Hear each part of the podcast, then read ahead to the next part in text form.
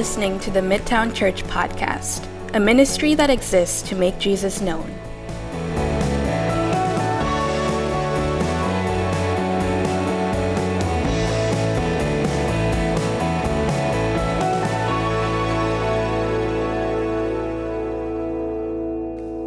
Well, I'm the one that's kicking off our series uh, today called This is Love. And um, on this Palm Sunday, uh, we're going to look at the first words of Jesus from the cross, found in Luke 23, verse 34. If you have your Bibles, you can turn there with me. And um, if you're a title taker for sermons, my sermon today is titled Love That Forgives. Love That Forgives.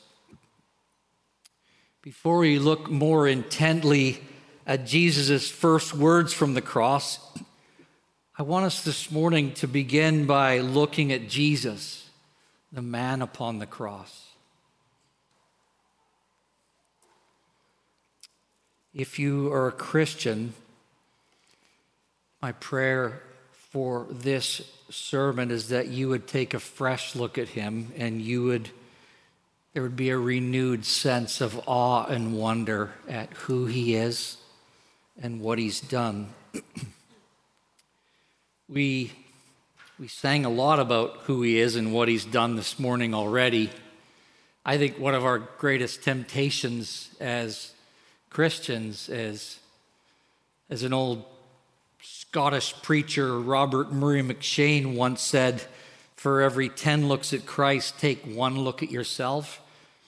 I think often we're prone to do the opposite. For every 10 looks at ourselves, we take, if we're lucky, we take one look at Christ. And so many of us come in here this morning and we're more aware of our sinfulness and our struggle and our just not measuring up than we are aware of just how amazing a Savior we have and of the fact that He has forgiven all our sins. And so, Christian, that we would have a renewed sense of awe and wonder this morning. And maybe, maybe you're here this morning and you've never looked at Jesus.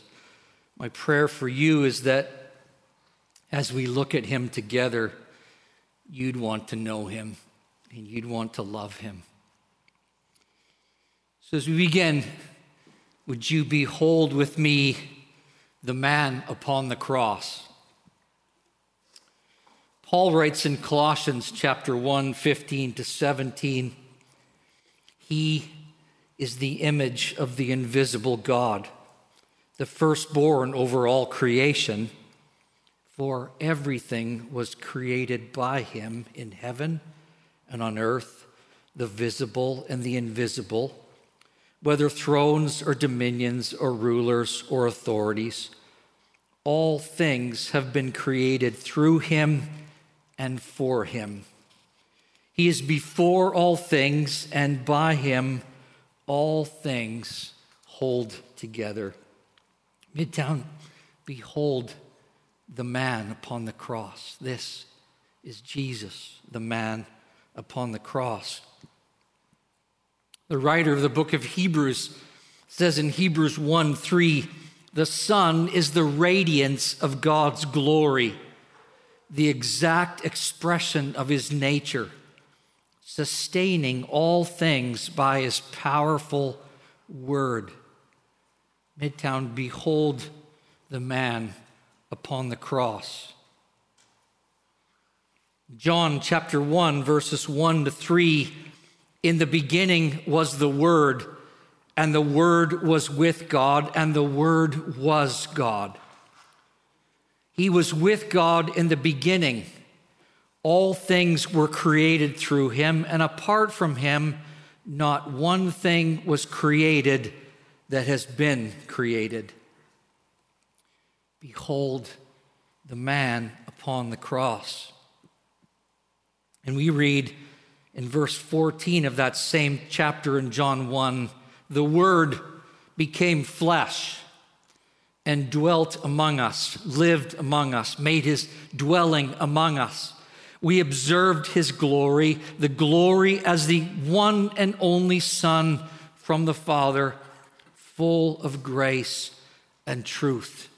Behold the man upon the cross.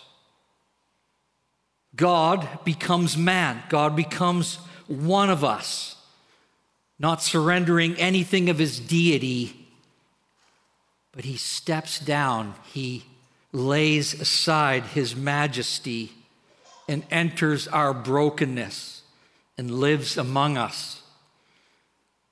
For all eternity, the Son has only known infinite love and fellowship with the Father. Think about this. For all eternity, all he has ever known is infinite love and fellowship. There was no need whatsoever among the Trinity. But the Father, in his infinite wisdom, sends his Son to live among us so that the love and fellowship of the Father for the Son could be shared. Whew.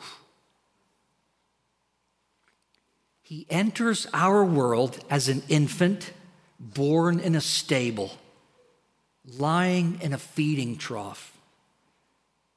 He becomes like one of us. He knew what it meant to be hungry, to burp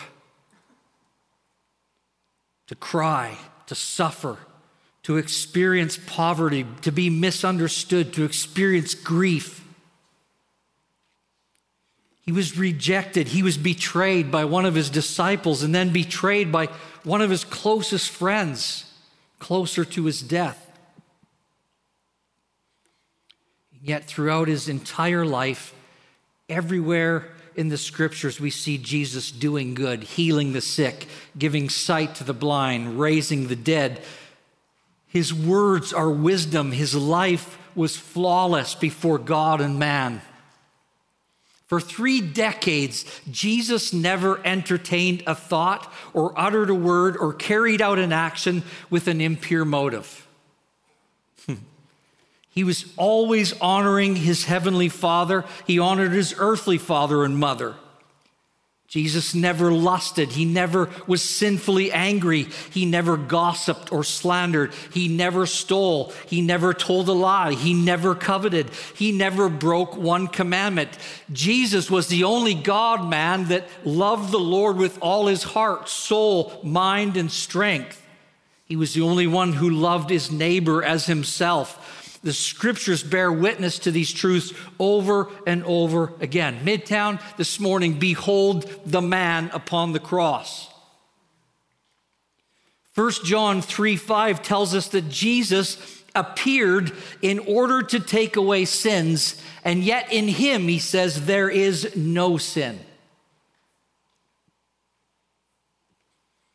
But we read that at his trial before his death, Jesus, the perfect Son of Man, was charged with blasphemy and treason. The same charges that you and I should face before the judgment seat of God had it not been for Jesus, the man on the cross. For we made ourselves into gods and blasphemed his holy name. We've rebelled against his righteous rule and, and have decided that we know better. We've taken the crown off his head and, and placed it on our heads and decided that we would be better to rule our own destiny. We are guilty of the highest form of treason against our Creator, our Maker, our holy, righteous God and King. Behold, the man upon the cross. Secondly, behold his first words this morning, Midtown. Father, our text, Luke 23 34. Father, forgive them because they do not know what they are doing. For a snippet, we saw Jesus, the man, and now we see this prayer that's coming from Jesus and it tells us why he's on the cross. Jesus is on the cross to forgive us. He's on the cross to forgive us. Notice that Jesus prays to the Father and asks him to forgive them. And yet we know from the Gospels that Jesus has the authority to forgive sins. We remember the story of in Luke 7 of the woman who was a sinner that sat at Jesus' feet and poured expensive perfume on his feet. She wiped his feet with her hair and tears. Jesus says in Luke 7 48, your, he said to her, Though uh, your sins are forgiven. To the paralytic in Matthew 9 2, Jesus said these words Have courage, son, your sins are forgiven. The Pharisees got their shorts in a knot over that. And Jesus says, which is easier to say, your sins are forgiven, or say, get up and walk, but so that you may know that the Son of Man has authority on earth to forgive sins. So, why is Jesus asking the Father to forgive them? Although he is the sovereign, eternal, omnipotent God, he prays for them he, he prays for us, Midtown, as our sin bearer. He's hanging there before God the Father in our stead, dying in our place as a representative of sinful humanity. J.C. Ryle, a 1800s English pastor, said it is worthy of remark that as soon as the blood of the great sacrifice began to flow, the great high priest began to intercede. In John 17, Jesus prays his high priestly prayer, which is a clear example of his office as mediator between God and man, God and his people. In 1 Timothy 2:5, Paul wrote, "For there is one God and one mediator between God and mankind, the man Christ Jesus.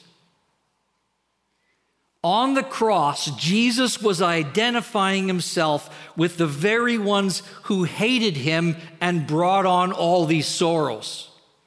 On the cross, Jesus is experiencing what no human being in all history will ever experience his Father's full and furious, holy, righteous wrath against your sin and my sin. He is experiencing what we should have experienced. Jesus, up to this point, had never known a moment of being alone or being abandoned. But on the cross, Jesus would be forsaken by his Father. And Luke writes in Acts 2:23 that Jesus was delivered up according to God's determined plan and foreknowledge. He says lawless people nailed him to a cross and killed him, but, but God the Father determined it. And Isaiah hundred, prophesied hundreds of years before in Isaiah 53:10 when it said, "It was the will of the Lord to crush him and cause him to suffer." You know, much is made of the physical sufferings of Jesus on the cross. Mel Gibson made quite the movie of it, didn't he? But the physical pain is a mere warm up to what is to come next. Uh, I, I got one really long quote right now. I'm going to read you a really long quote. And it is a picture of Jesus hanging on the cross and the Father speaking to his Son as his Son hangs on the cross. Listen to this. Jesus is startled by a foul odor. It isn't the stench of open wounds, it's something else, and it crawls inside him. He looks up to his father, his father looks back. But Jesus doesn't recognize these eyes. They pierce the invisible world with fire and darken the visible sky. And Jesus feels dirty. He hangs between earth and heaven, filthy with human discharge on the outside, and now filthy with human wickedness on the inside. The Father speaks, Son of man. Why have you sinned against me and heaped scorn on my great glory? You are self sufficient and self righteous, consumed with yourself, puffed up, and selfishly ambitious. You rob me of my glory and worship what's inside of you instead of looking out to the one who created you. You are a greedy, lazy, gluttonous slanderer and gossip. You are lying, conceited, ungrateful, cruel adulterer. You practice sexual immorality. You make pornography and fill your mind with vulgarity. You exchange my truth for a lie and worship the Creator instead of the, cre- the, creature, instead of the Creator. And so you are given up to your own homosexual passions, dressing immodestly and lusting after what is forbidden. With all your heart, you love perverse pleasure.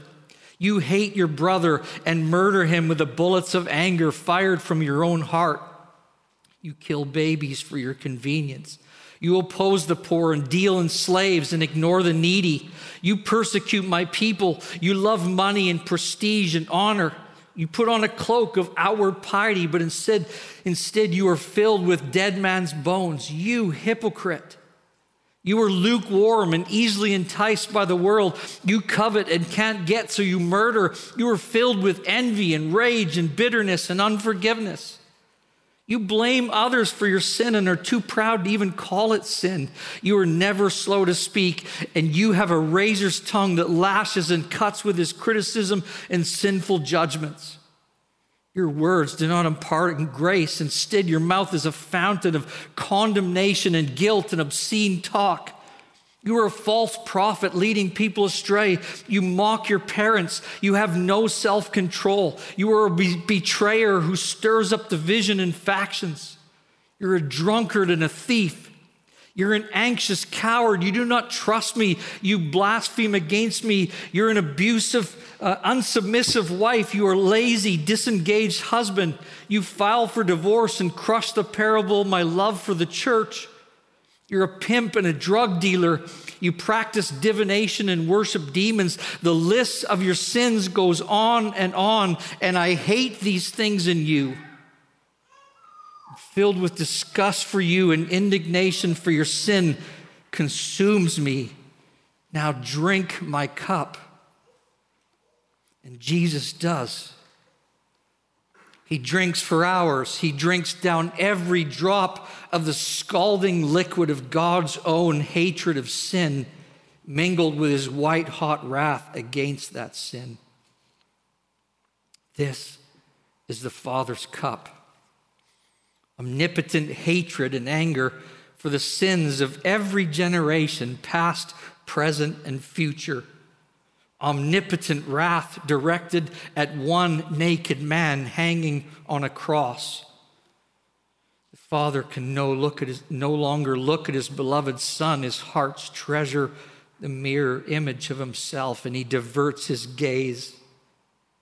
Jesus pushes himself upward and howls to heaven, My God, my God, why have you forsaken me? Silence separation.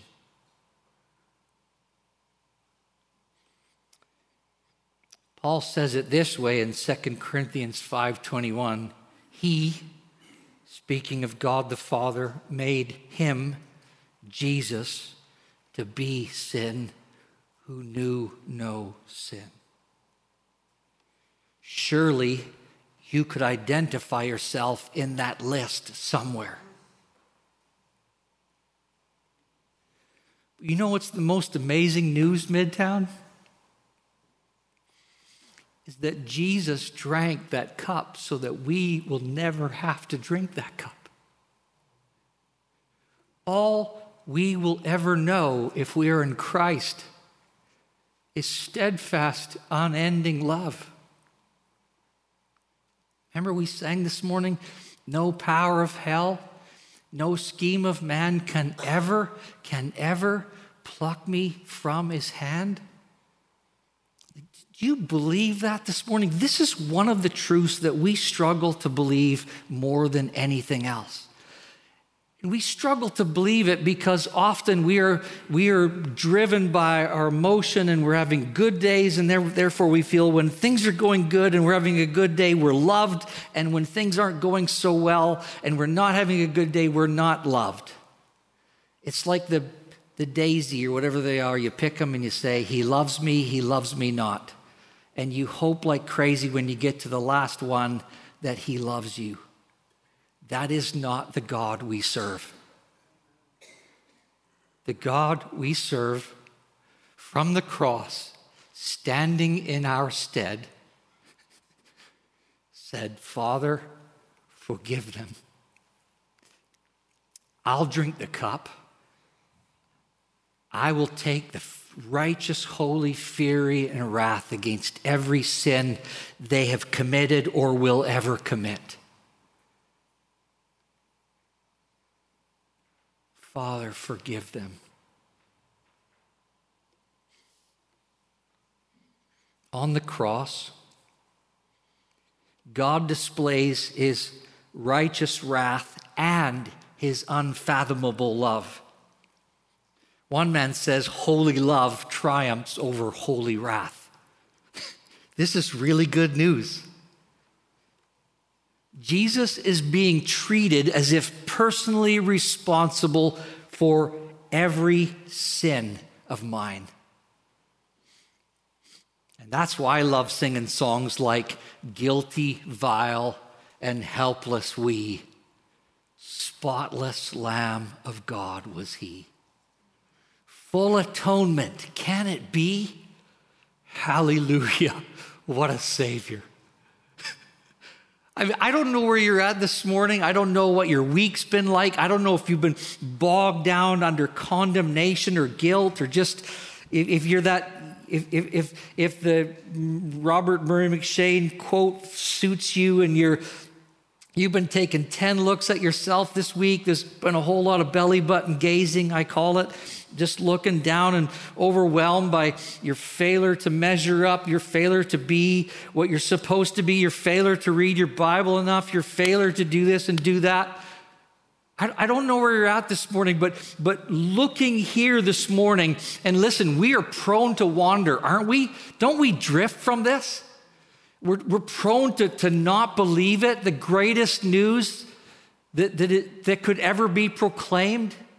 Father, forgive them?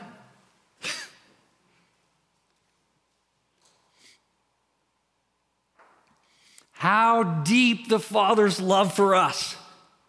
How vast beyond all measure that He would give His only Son to make a wretch His treasure.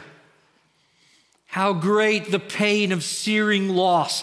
The Father turns His face away as wounds which mar the chosen one bring many sons to glory.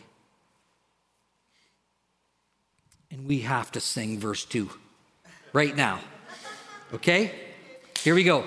Behold the man upon the cross, my sin upon his shoulders. Ashamed, I hear my mocking voice call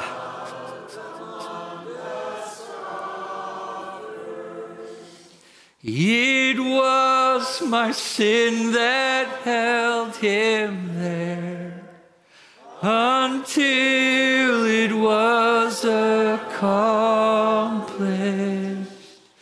His dying has brought me life. I know that it is Oh, come on. Is that not great news? is that not good news? We're done. Let's worship. I mean, I come on. This is, this is what the reformers used to call the wonderful exchange. Jesus took what was ours so that we could receive what is his. And if he is your savior this morning, oh, we are we are a rich people. And it doesn't matter what your week's can look like next week. It doesn't matter. Nothing can separate you from his love? I love how Josh prayed at the end this morning when he said, He's got a good grip and our grip, you know, kind of comes and goes. You ever felt that sometimes? Just not gripping him very much. Maybe even feel like he's just a long ways away. Where are you? He never is a long ways away, and he's always gripping you. Come on, that is, that is good gospel right there.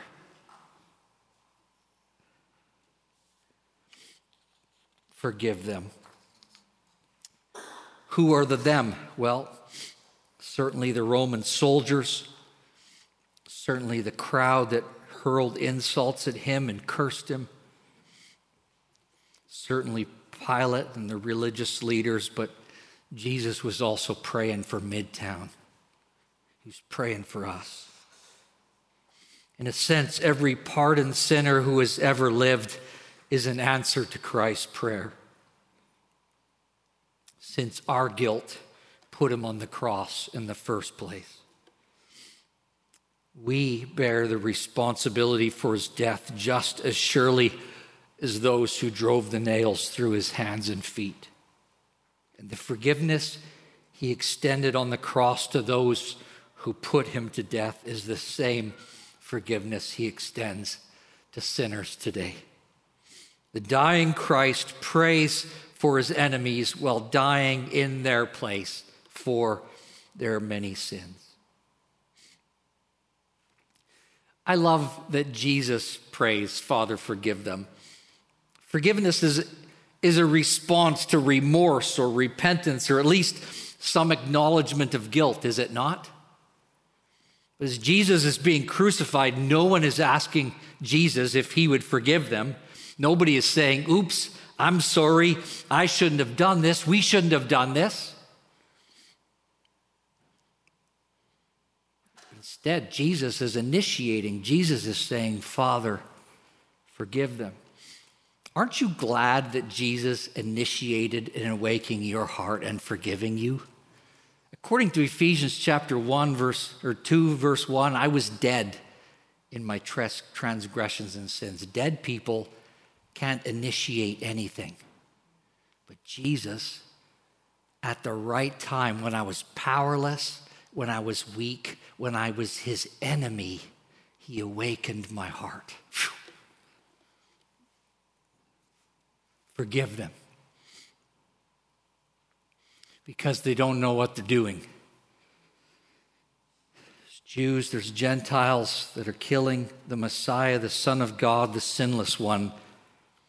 They don't know whom they're killing.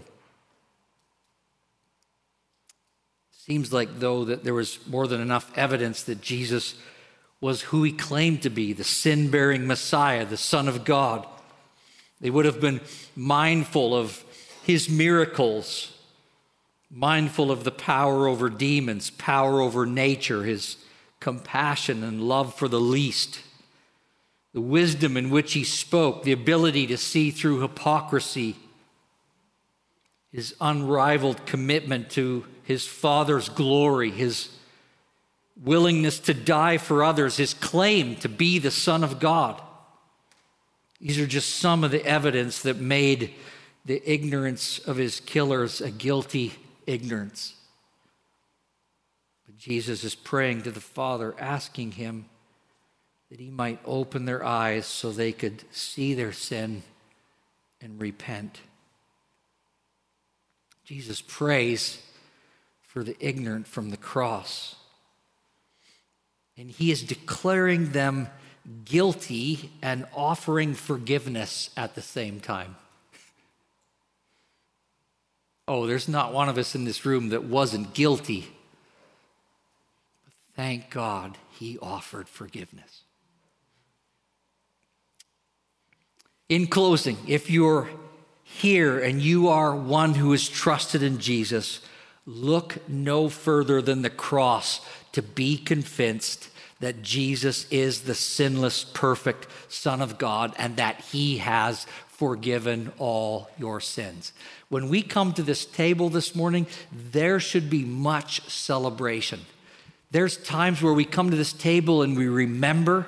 There's times when we think about the, the, the final supper, the, the marriage supper of the Lamb. We can, we can do that. But this morning, there should be much celebration in our hearts as we come to this table because when we take that piece of bread and we dip it in either the wine or juice, we are celebrating the fact that Jesus' work was full and final and it accomplished all that needs to be accomplished for us to be forgiven of all our sins.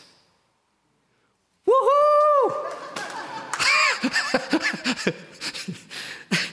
I'm having this like I want to like I kind of want to holler right now, but I would scare you so bad, and so I'm I'm, I'm doing this little woohoo thing.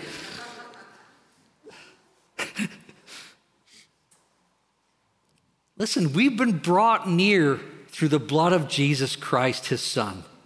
On the final day, when you stand before God the Father, there will be no condemnation, there will be no judgment because Jesus was condemned and judged in your place. That's, that's, that's just the best news ever.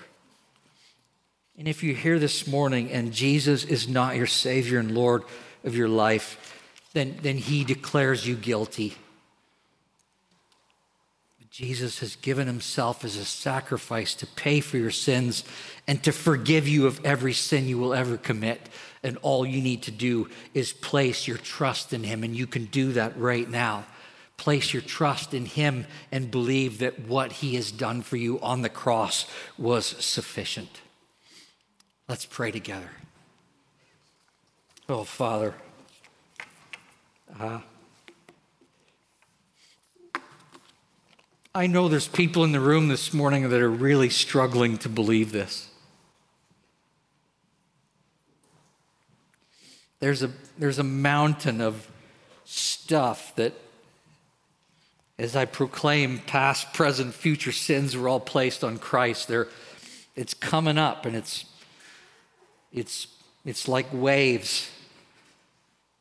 Maybe it's just, just this morning alone what happened at home to get to church is, is there's so much struggle there that they struggle to believe this this morning that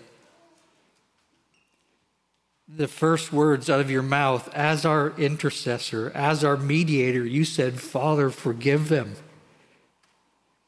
I, I, pray this morning that you would come and you would meet them as we sing together again of who you are and what you've done. Thank you that you've forgiven us. Thank you that when you look at us, you don't see the mountain of sin and the struggle. You see the perfect righteousness of your Son. Thank you for the divine exchange, the great exchange, the wonderful exchange. Jesus, we love you. Amen.